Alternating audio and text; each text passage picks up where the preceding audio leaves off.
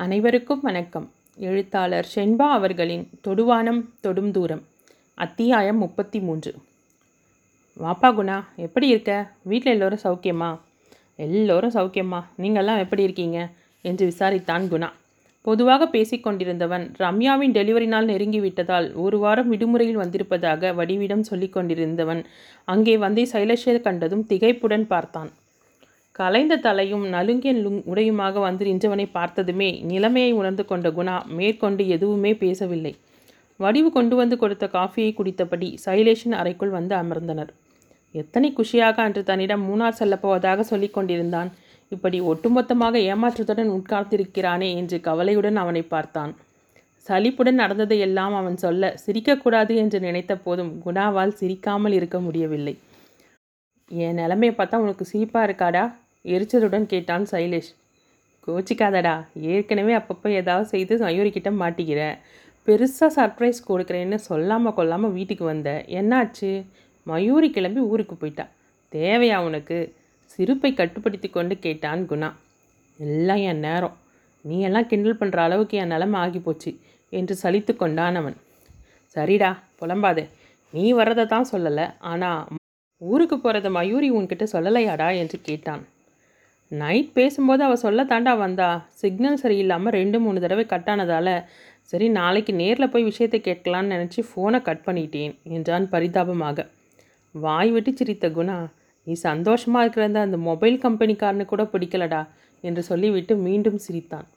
தலையெழுத்து என்று நொந்து கொண்டவன் டேய் எனக்கும் ஒரு நேரம் வராமல் போகாது அன்னைக்கு மாட்டினடா நீ என்று சொன்ன சைலேஷ் அதன் பின்னரே சற்று சகஜமானான். இப்போவாவது சிரிச்சு தொலையேன். அப்புறம்? என்றான் குணா. என்ன அப்புறம்? இல்லை அடுத்து என்ன செய்ய போகிறேன் என்றான். நிறைய செய்யணும்னு நினச்சிட்டு தான் இருக்கேன். ஆனால் அதையெல்லாம் உன்கிட்ட சொல்கிற ஐடியாவில் இல்லை என்றான் அழுத்தமாக. இது கூட புரியாதா எனக்கு? ஆனால் அதுக்கு முன்னாடி எத்தனை நாள் மயூரி பெங்களூரில் இருப்பான்னு மட்டும் கன்ஃபார்ம் பண்ணிக்க. இல்லைனா என்று சிரித்த குணா வேகமாக சைலேஷ் எழுவதைக் கண்டதும் அதைவிட மின்னல் வேகத்தில் ஹாலுக்கு ஓடினான். தோழிகளுடன் பேசிக்கொண்டே லிஃப்டில் இருந்து வெளியே வந்த மயூரிக்கு ரிசப்ஷனில் ஏதோ கேட்டுக்கொண்டிருந்த சைலேஷை கண்டி கண்டதும் பகீர் என்றது. பேசிக்கொண்டே வந்தவள் திடீரென மௌனமாகியதும் ஆணி அடித்தாற்போல் அவள் பார்வையை செலுத்திய திசையை பார்த்தனர் தோழிகள். அந்த நேரமும் சைலேஷும் அவர்கள் இருந்த பக்கமாக திரும்பவும் சரியாக இருந்தது. உடன் வந்தவர்களில் ஒருத்தி மயூரி உன் ஹப்பி தானே? என்று கேட்க தவிப்புடன் தலையசைத்தாள். அவன் அவர்களை நோக்கி வரவும் தோழிகள் மயூரியை பார்த்து குறும்பாக சிரித்தனர். அருகில் வந்தவன் அவர்களை பார்த்து ஹாய் என்று கையசைத்து புன்னகைத்தான். என்ன சார் ரெண்டு நாள் கூட மயூரியை விட்டுட்டு இருக்க மாட்டீங்களா? என்று ஒருத்தி கேலியாக கேட்டதும் மற்றவர்கள் சிரித்துவிட மயூரிக்கு அவஸ்தையாக இருந்தது. சங்கடத்துடன் நெற்றியை தடவிக்கொண்டே அவன் பதில் சொல்வதற்குள் சாரி கொஞ்சம் லேட்டாயிருச்சு என்றபடி அங்கு வந்த நடுத்தர வயது பெண்மணி சைலேஷை கேவ கேள்வியுடன் பார்த்தார். அதற்குள் தன்னை சுதாரித்து கொண்ட மயூரி மேடம் இவர் என் ஹஸ்பண்ட் மிஸ்டர் சைலேஷ் என்றவள் இவங்க எங்கள் எம்டி என்று அவனுக்கு அறிமுகப்படுத்தினாள். ஹலோ மிஸ்டர் சைலேஷ் என்றபடி அவனது கரத்தை பற்றி குலுக்கியவர் தனது கணவருக்கும் அவனை அறிமுகப்படுத்தி வைத்தார். பிஸ்னஸ் விஷயமா வெளிநாட்டுக்கு போயிருந்ததால் உங்கள் கல்யாணத்துக்கு என்னால் வர முடியல. ஆனால் நம்ம மயூரியோட ஹீரோவை என்னால் பார்க்க முடியலன்னு நினச்சிக்குவேன். இப்போதான் அதுக்கு சந்தர்ப்பம் கிடைச்சிருக்கு என்று சிரித்தார். நீங்கள் என்று ஆரம்பித்தவர் பாதியில் நிறுத்திவிட்டு ரூம் கிடச்சதா? என்று கேட்டார். இல்லை கான்ஃபரன்ஸ்க்காக எல்லாருக்கும் ஃபுல்லாக இருக்குது வேறு ஹோட்டலில் தான் பார்க்கணும் என்றான். ஓ என்றவர் ஒன்றும் பிரச்சனை இல்லை என்றவர் சற்று தள்ளி நின்று பேசிக்கொண்டிருந்த மயூரியின் அறையில் தங்கியிருந்தவர்களை அழைத்தார். ஏதோ பேசிவிட்டு மயூரியை அழைத்து என்னவோ சொன்னார். சரியனை தலையாட்டி கொண்டு அவனை நோக்கி வந்தவளது முகம் விளக்கெண்ணெயை குடித்தது போல இருந்தது. என் கூட வாங்க என்று அவனை தன்னுடன் அழைத்து கொண்டு தான் தங்கியிருந்த அறைக்கு சென்றாள். தோழிகள் பெரிதாக எதையும் வெளிக்காட்டி கொள்ளாவிட்டாலும் தன்னை பற்றி என்ன நினைப்பார்கள் என்பதே அவளது பெரும் கவலையாக இருந்தது. அறை கதவை திறந்து உள்ளே சென்றவள் நீங்கள் குளிச்சுட்டு ரெஸ்ட் எடுங்க. நான் ஈவினிங் ஏழு மணிக்கு தான் வருவேன். ஃபோன் பண்ணால் லஞ்ச் கொண்டு வருவாங்க. இல்லைனா கீழேயே ரெஸ்டாரண்ட் இருக்குது என்று சொன்னாள். ஷோல்டர் பேக்கை டீப்பாயின் மீது வைத்துவிட்டு அவளையே பார்த்து கொண்டிருந்தான் சைலேஷ். எனக்கு நேரமாகுது. நான் கிளம்புறேன் என்று தடுமாற்றத்துடன் மயூ என்று வெளியே செல்ல திரும்பிய அவளது மணிக்கட்டை பற்றியவன் வெரி சாரிடா என்றான். அவள் மௌனமாக நிற்க நான் என்னை பற்றி மட்டும்தான் நினச்சேன். உனக்கு ரொம்ப தர்ம சங்கடமாக இருக்குமில்ல என்றான். அவனது குரலே இறங்கி போயிருந்தது. இப்போதாவது புரிந்ததே சந்தோஷம் என்று மனதிற்குள் நினைத்து கொண்டவள் பரவாயில்ல என்றாள். ஆழ்ந்து அவளது முகத்தை ஊடுருவியவன் அதை கொஞ்சம் சிரிச்சா மாதிரி சொல்லலாம்ல என்றவன் அவளது இடையை வளைத்து தன் அருகில் இழுத்தான். ஏனோ அவளால் நிமிர்ந்து அவனை நேருக்கு நேராக பார்க்க முடியவில்லை. பார்வை அவனது கண் கண்களை சந்திக்காமல் அங்கும் இங்கும் அலைப்பாய்ந்தது அவளது தவிப்பை கண்டதும் போய் வா உனக்காக காத்துட்ருப்பாங்க என்று புன்னகையுடன் விலகினான். தவிப்பும் துடிப்பும் போட்டி போட அங்கிருந்து சென்றால் போதும் என்பதைப் போல வேகமாக வெளியேறினாள் மயூரி. அத்தியாயம் முப்பத்தி நான்கு. கையில் இருந்த உணவை அலைந்து கொண்டிருந்த மயூரி தன் அருகில் யாரோ வந்து அமர்வதை உணர்ந்து திரும்பி பார்த்தாள். தனது எம்டியை கண்டதும் மேடம் என்றபடியே எழுந்தாள். ஏய் உட்கார் சாப்பிடும்போது எழுந்துக்கக்கூடாது உனக்கு என் மேலே ரொம்பவே மரியாதை இருக்குன்னு தெரியும் என்று புன்னகைக்க மயூரியும் லேசாக முருவளித்தாள் ஸ்பூனால் உணவை அள்ளியபடி என்ன குழப்பம் உனக்கு? என்று கேட்டார். மேடம் என்றபடி விழித்தாள் அவள். சொல்லலாம்னா சொல்லு இல்லைன்னா பரவாயில்ல என்றார் எம்டி. அது வந்து சாரி மேடம் அவர் என்றவள் சொல்ல முடியாமல் பாதியிலேயே நிறுத்தினாள். புன்னகையுடன் ஜாமுனை சுவைத்தவர் ம் ஸ்வீட் ரொம்ப நல்லாயிருக்கு நீயும் சாப்பிடு என்றார். அவளும் சொன்னதை செய்யவும் நீ ரொம்ப லக்கி என்று புன்னகைத்தார். மயூரி இமைக்காமல் அவரை பார்த்தாள். எனக்கும் ரெண்டு பசங்க இருக்காங்க தெரியுமில்ல என்றவருக்கு ஆம் என்பது போல தலையசைத்தாள். எப்பவும் வேலை வேலைன்னு அலைவாங்க. வீக்கெண்ட் ஆனால் போதும். ஒய்ஃபை கூட்டிகிட்டு ஜாலியாக எங்கேயாவது கிளம்பிடுவாங்க. இவ்வளோ ஏன்? என் வீட்டுக்காரரையே எடுத்துக்க. எங்களுக்கு கல்யாணமாகி இருபத்தெட்டு வருஷம் ஆக போகுது. இன்னும் என்னையே சுற்றி வரார். சொல்லப்போனால் இதில் எனக்கு ரொம்ப சந்தோஷம். ஏன்? பெருமையும் கூட. எத்தனை பொண்ணுங்களுக்கு இந்த மாதிரி வீட்டுக்காரர் கிடைப்பார்? உன் மேலே இருக்கும் பிரியத்தால் தானே உன்னை தேடி வந்திருக்கார். இதையெல்லாம் நினச்சி ஃபீல் பண்ணாத. நம்மளையே சுற்றி வர ஒரு அடிமை சிக்கியிருக்கானேன்னு சந்தோஷப்படு என்று சொல்லிவிட்டு சிரித்தார். மயூரியும் மெல்ல புன்னகைத்தாள். தட்ஸ் குட் இப்படியே இருக்கணும். இன்றைக்கி நைட் உங்கள் ரெண்டு பேருக்கும் டின்னர் எங்கள் கூட தான் என்றார் எம்டி பரவாயில்ல மேடம் அவர் ஏதாவது பிளானில் என்றவள் சட்டென வாயை மூடிக்கொண்டாள். உம் கள்ளி அப்படி சொல்லு என்று சிரித்தவர். எதுவாக இருந்தாலும் நாளைக்கு அந்த ப்ரோக்ராமை வச்சுக்கோங்க ஓகே என்றார். அவளும் சம்மதம் என்று தலையை ஆட்டி சிரித்தாள். வெளியே செல்ல தயாராக இருந்த கணவனை கேள்வியுடன் பார்த்தாள் மயூரி. எங்கேயாவது வெளியே போகிறீங்களா ம் வேறு ஹோட்டலில் ரூம் போட்டிருக்கேன். டின்னர் முடிச்சுட்டு வந்தால் கிளம்ப சரியாக இருக்கும் என்றான். Oh room okay. ஆனால் எங்கள் எம்டி நம்ம ரெண்டு பேரையும் அவங்களோட டின்னர் சாப்பிட கூப்பிட்ருக்காங்க நானும் என்றவளை கூர்ந்து பார்த்தான். இல்லை முதல்ல வேண்டாம். அவர் ஏதாவது பிளான் வச்சுருப்பாருன்னு சொன்னேன். ஆனாலும் அவங்க வற்புறுத்தினாங்க. அதுக்கு மேலே என்னால் மறுக்க முடியலை. அவ்வளோதானே போயிட்டா போச்சு. அதோட நீ ஏன் இவ்வளோ பதட்டப்பட வேண்டிய அவசியமே இல்லையே.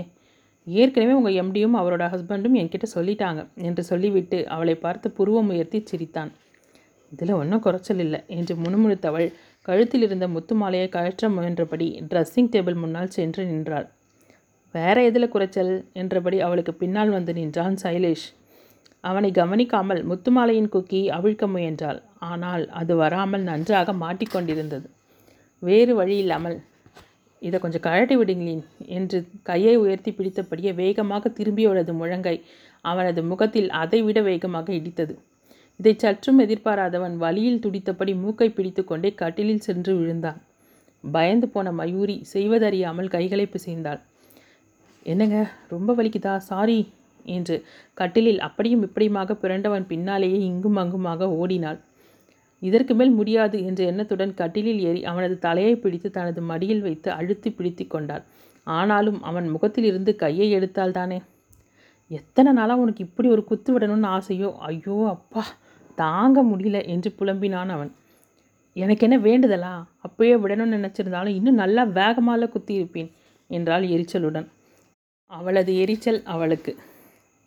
பார்த்தால் தானே என்ன ஆச்சுன்னு தெரியும்? அதற்கும் வழி இல்லாமல் இப்படி முகத்தை மூடிக்கிட்டே ஐச்சாட்டியம் செய்கிறானே என்ற எரிச்சல் தன் மனத்தில் நினைத்ததை அப்படியே வெளியே கொட்டிவிட்டாள். அதுவரை கண்களை மூடி கொண்டு புலம்பியவன் படக்கென கண்களை திறந்தான். எவ்வளோ நல்ல மனசு உனக்கு? தாலி கட்டின புருஷனை ஆள் வச்சு அடிப்ப போல இருக்க. சரியான ரவுடி பொண்டாட்டியாக இருக்க என்று முடம் நீளத்துக்கு அவன் வசனம் பேசிக் கொண்டிருக்க மயூரி அவனை முறைத்து பார்த்து கொண்டிருந்தாள். ஃப்ராடு நீங்கள் பண்ண அலம்பலுக்கு நான் என்ன ஆச்சோன்னு பயத்தில் இருந்தால் ஒன்றுமே ஆகாததுக்கு இவ்வளவு ஆர்ப்பாட்டமா? என்று தனது நெற்றிக்கண்ணாலேயே அவனை பொசுக்கினாள் மயூரி. அப்போதுதான் உச்சபட்ச ஆழ்வ ஆர்வக் கோளாறில் முகத்தை மூடியிருந்த கரத்தை எடுத்து விட்டதை உணர்ந்தவன் அசற்று சிரிப்புடன் எழுந்து அமர்ந்தான். முறைச்சால நீ அழகுதான் மையுக்குட்டி என்றவனை கோபத்துடன் உதட்டை கடித்து கொண்டு பார்த்தாள். கோபத்தில் சிவக்கும் முன் கன்னங்களை ரோஜாக்களுக்கு காட்டி விடாதே தான் கூட இத்தனை அழகில்லையே என்று அவை வெட்கத்தில் தலை குனிந்து விடும். என்றவன் வாவ் மயு கவிதை கவிதை. பாரு உன் கோபத்தை பார்த்ததுக்கே இப்படி கவிதை வருதுன்னா உன் சிரிப்பை பார்த்தா எப்படி வரும்? என்றான். கவிதையா இது? கொடுமை. இதை கவிதைன்னு சொன்னதுக்காகவே உங்களை அடித்தாலும் தப்பில்லை என்றாள். அப்படியா? எங்கே? பார்ப்போம் என்றவன் அவளது முகத்தை நெருங்கினான். அவனது எதிர்பாராத செய்கையால் கூச்சத்துடன் விலகி பின்னால் செல்ல முயன்றாள். அவனோ முன்புறமாக விட்டிருந்த அவளது கூந்தலை பிடித்து மெல்ல அவளை தன் பக்கமாக இழுத்தான். அவளும் அவனது இழுப்பிற்கு வளைந்து கொடுத்து அவனை நோக்கி முன்னேறினாள். சில நாட்களாக அவனை விட்டு மனதளவில் விலகி ஓடியவளுக்கு காலமும் துணை இருந்தது. இன்று அவளது எம்டி சொன்ன விஷயங்களால் சற்று தெளிந்தவளுக்கு அதே காலம் மீண்டும் துணை வந்தது. தனது கரங்களால் அவளது கழுத்தை வளைத்து தன் அருகில் இழுத்தவன் வெட்கத்தில் பூத்திருந்த கன்னங்களில் தன் முத்திரையை பதித்தான். மெல்ல அவனது நெஞ்சில் சாய்ந்து கொண்டவள் முகத்தில் உண்மையாகவே அடிபடலையா? என்று கேட்டாள்.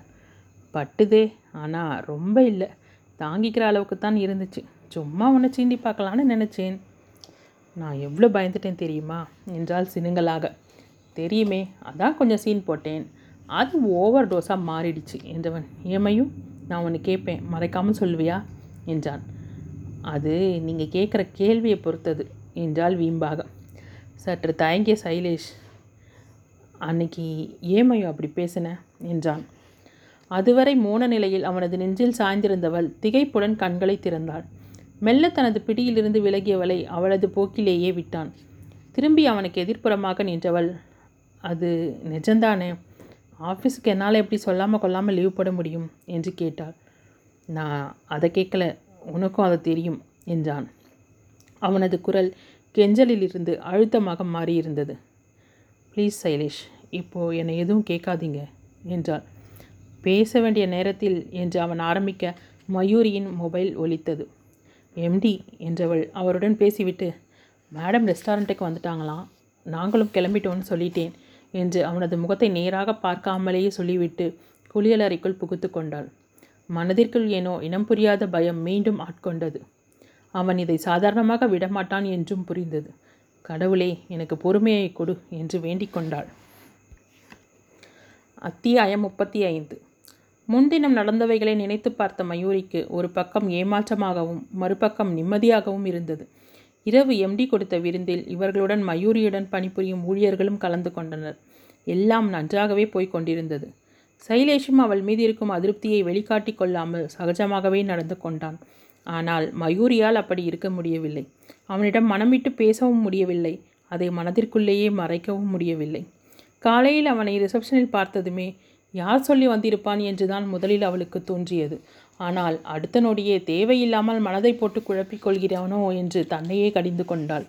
அவன் திடீரென்று சொல்லாமல் வந்து நின்றது. சற்று அதிருப்தியை அளித்தாலும் மதிய உணவு இடைவேளையின் போது எம்டி அவளிடம் பேசிய பின்புதான் அவளால் கொஞ்சம் இயல்பாக இருக்க முடிந்தது. இரவு டின்னருக்கு பிறகு நன்றி சொல்லிவிட்டு கிளம்பும் நேரம் தன்னால் ஏற்பட்ட சிரமத்திற்கு மன்னிப்பு கேட்டுக்கொண்டான் தான் வேறு ஹோட்டலில் அறையெடுத்து விட்டதாகவும் நாளை கருத்தரங்கம் முடிந்ததும் மயூரியை அழைத்துச் செல்வதாகவும் எம்டியிடம் சொன்னான். மயூரிக்கே அவனது முடிவு சற்று ஏமாற்றத்தை கொடுத்தது. அறையில் இருந்த தனது உடைமைகளை எடுத்துக்கொண்டு அவன் கிளம்பும் நேரம் ஏன் என்ற ஒற்றை வார்த்தையில் தனது கேள்வியை முன்வைத்தாள். ஆக்சுவலி நான் நாளைக்கு காலையில் தான் வந்திருக்கணும். லீவை போட்டுட்டு வீட்டில் உட்காந்துருக்க கடுப்பாக இருந்தது. ஆனால் உன்னை பற்றி நான் நினைக்கவே இல்லை. காலையில் அவனோட முகத்தை பார்த்தது தான் என்னோட தப்பு புரிஞ்சிச்சு என்றான் அவன். அவள் மௌனமாக நின்றிருந்தாள். ஷோல்டர் பேக்கை குறுக்காக மாட்டிக்கொண்டவன் பட்டும் படாமல் அவளது நெற்றியில் முத்தமிட்டு விட்டு வரேன் என்றபடி அறையிலிருந்து வெளியேறினான். அவன் சென்ற சிறிது நேரத்தில் அறைக்கு வந்த அவளது தோழி மயூரி உன் ஹப்பி ரொம்ப ஜென்டில்பா என்று நற்சான்றிதழ் வழங்க புன்னகைத்து கொண்டாள். நடந்ததை நினைத்து பார்த்த புன்னகைத்தபடி அமர்ந்திருந்தவன் முதுகில் தட்டினாள் ஒருத்தி. சுதாரித்து கொண்டு திரும்பி பார்த்தவரிடம் ரொம்ப சீரியஸாக என்னென்ன இம்ப்ரூவ்மெண்ட்ஸ் பண்ணலாம்னு ஆள் ஆளுக்கு சொல்லிகிட்டு இருக்காங்க. நீ என்னடானா ஈன்னு உட்காந்துருக்க ஏற்கனவே அந்த ஆள் ரெண்டு தடவை உன்னை முறைச்சி பார்த்தார். அடுத்த தடவை எழுப்பி உன்னை ஏதாவது கேட்க போறார் நீ முழிக்க போகிற என்று எச்சரித்தாள் ஒருத்தி. அப்போதும் மயூரி தன்னை நினைத்து சிரித்து கொள்ள அவளது தோழிகள் சுத்தம் என்று தலையில் அடித்து கொண்டனர். அன்று மாலை விழா நிகழ்ச்சிகள் எல்லாம் முடிந்து மயூரி ஹோட்டலுக்கு வர சொன்னபடி அங்கே ரிசப்ஷனில் காத்திருந்தான் சைலேஷ். அன்று இரவே ட்ரெயினை பிடிப்பதற்காக அனைவரும் அவசரமாக கிளம்பிவிட மயூரியை தன்னுடன் அழைத்து கொண்டு தான் தங்கியிருந்த ஹோட்டலுக்கு வந்தான். அறைக்கு வந்தவள் எதுக்கு இவ்வளோ காஸ்ட்லியா? என்று கேட்டாள். சின்ன சின்ன சந்தோஷம்தான் வாழ்க்கையை முழுமையாக்குது. அதனால் நம்ம கஷ்டப்பட்டு சம்பாதிக்கிறத நமக்காக அப்பப்போ அனுபவிச்சுக்கிறது தப்பில்லை என்றான் சிரிப்புடன். என்னமோ போங்க. சில நேரம் எண்ணி எண்ணி செலவு பண்ணுவீங்க. சில நேரம் காசு போகிற இடமே தெரியறதில்ல. சம்பாதிக்கிறத கணக்கு போட்டு செலவு பண்ணுறது தப்பில்லை. ஆனால் அளவுக்கு மீறி செலவு பண்ணுறது தான் தப்பு. அதே நேரம் கஞ்சத்தனமாக இருக்கிறதும் தப்பு என்றான். அவனை நெற்றி சுருங்க பார்த்தவள். உங்களை என்னால் புரிச்சிக்கவே முடிய மாட்டேங்குது என்றாள். நல்லதுன்னு நினச்சிக்க. அடுத்தவங்களை நல்லா புரிச்சுக்கிட்டா வாழ்க்கையில் சுவாரஸ்யமே இருக்காது. ஏன் எப்படின்னு கொஞ்சம் மண்டையை பிச்சுக்க தான் வேணும். இப்போ நான் இல்லை. சமயத்தில் நீ என்ன பேசுகிற எதுக்கு பேசுகிறன்னு கொஞ்சமும் புரியாமல் இல்லையா என்றான். அவ்வளவுதான். அதற்கு மேல் அவள் ஏன் வாயை திறக்கப் போகிறாள்? மலங்க மலங்க விழித்தவள் தனது பேகை ஆராய்வது போல குனிந்து கொண்டாள். கட்டிலில் சாய்ந்து அமர்ந்தவன் நீ ரெஃப்ரெஷ் பண்ணிவிட்டு கிளம்பு. எங்கேயாவது வெளியே போயிட்டு அப்படியே டின்னரையும் முடிச்சுட்டு வந்துடலாம் என்றான். ம் என்றவள் குளி குளியல் அறைக்குள் நுழைய டிவியை ஆன் செய்தவன் சிஎன்பிசியில் மூழ்கி போனான். ஆசை ஆசையாக வீட்டுக்கு வந்தா நீ கிளம்பி தயாராக நிற்கிற அந்த நேரம் எனக்கு எப்படி இருந்தது தெரியுமா? என்று அவன் சொல்ல அவளால் சிரிப்பை கட்டுப்படுத்த முடியவில்லை. போதா குறைக்கு மறுநாள் நான் ரூமில் படுத்துட்ருக்கேன் இந்த குணா வந்து நிற்கிறான் அம்மா கிட்ட நம்ம மூணார் கிளம்பிட்டாமன்னு கேட்டுற போகிறானோன்னு எழுந்து வெளியே போனேன். என்னை பார்த்ததும் திரு திருன்னு அவன் விழிக்கிறான். எதுவுமே பேசாமல் இருந்தாலும் உள்ளுக்குள்ளே சிரிப்பு அடக்கிறான்னு தெரியுது. என்ன செய்கிறது இவன்லாம் ஓட்டுற அளவுக்கு ஆகிடுச்சேன்னு கடுப்பாயிருச்சு என்றான் வருத்தமாக. அதுவரை சிரித்துக்கொண்டே கேட்டுக்கொண்டிருந்தவள் குணாவை பற்றி சொன்னதும் கணவனை கூர்ந்து கவனிக்கலானாள். என் முகத்தை அப்புறம் பார்க்கலாம் முதல்ல சாப்பிடு என்றான். ம் என்றவள் உணவை விழுங்கிக் கொண்டிருந்தாலும் மனம் அவன் சொன்னவற்றை அசை போட்டு கொண்டிருந்தது. எப்போதும் வாழ்க்கையின் மீது அவளுக்கு இருந்த பயம் அவனை முழுதாக நம்பவிடவில்லை. அவளாக சில அனுமானங்களை நிஜம் என்று நம்பிக்கொண்டதுதான் அவனது காதலின் மீதான நம்பிக்கையை தகர்த்தது. திருமண விஷயத்தில் அவன் சில விஷயங்களை அவளிடம் மறைத்தான். அதுவும் அவள் மீதிருந்த காதலால் தான் ஆனால் அதுவே இப்போது அவனுக்கு எதிராக திரும்பிக் கொண்டிருக்கிறதே. அவளை பொறுத்தவரை அவனது நினைவில் எப்போதுமே அவள்தான் இருக்க வேண்டும். அவன் அவளுக்காக எது செய்தாலும் அதில் ஏதாவது குறை தென்படுகிறதா என்று அவள் எப்போதும் நோட்டமிட்டு கொண்டே இருந்தாள். இப்போது சைலேஷ் தனது காதலை அவளுக்கு உணர்த்தியாக வேண்டிய கட்டாயத்தில் இருந்தான். ஆனால் அதை இதுவரை அவளும் வாயை திறந்து எதுவும் கேட்கவில்லை. அவனும் அவளது மனத்தில் இருப்பதை புரிந்து கொள்ளவில்லை. இந்த கண்ணாம்பூச்சி ஆட்டத்திற்கான முடிவு எப்போதென்று அவளுக்குமே தெரியாது. நம்பிக்கைதான் வாழ்க்கை என்று மற்றவர்களிடம் சொன்னவளுக்கே இப்போது நம்பிக்கையற்று போனது.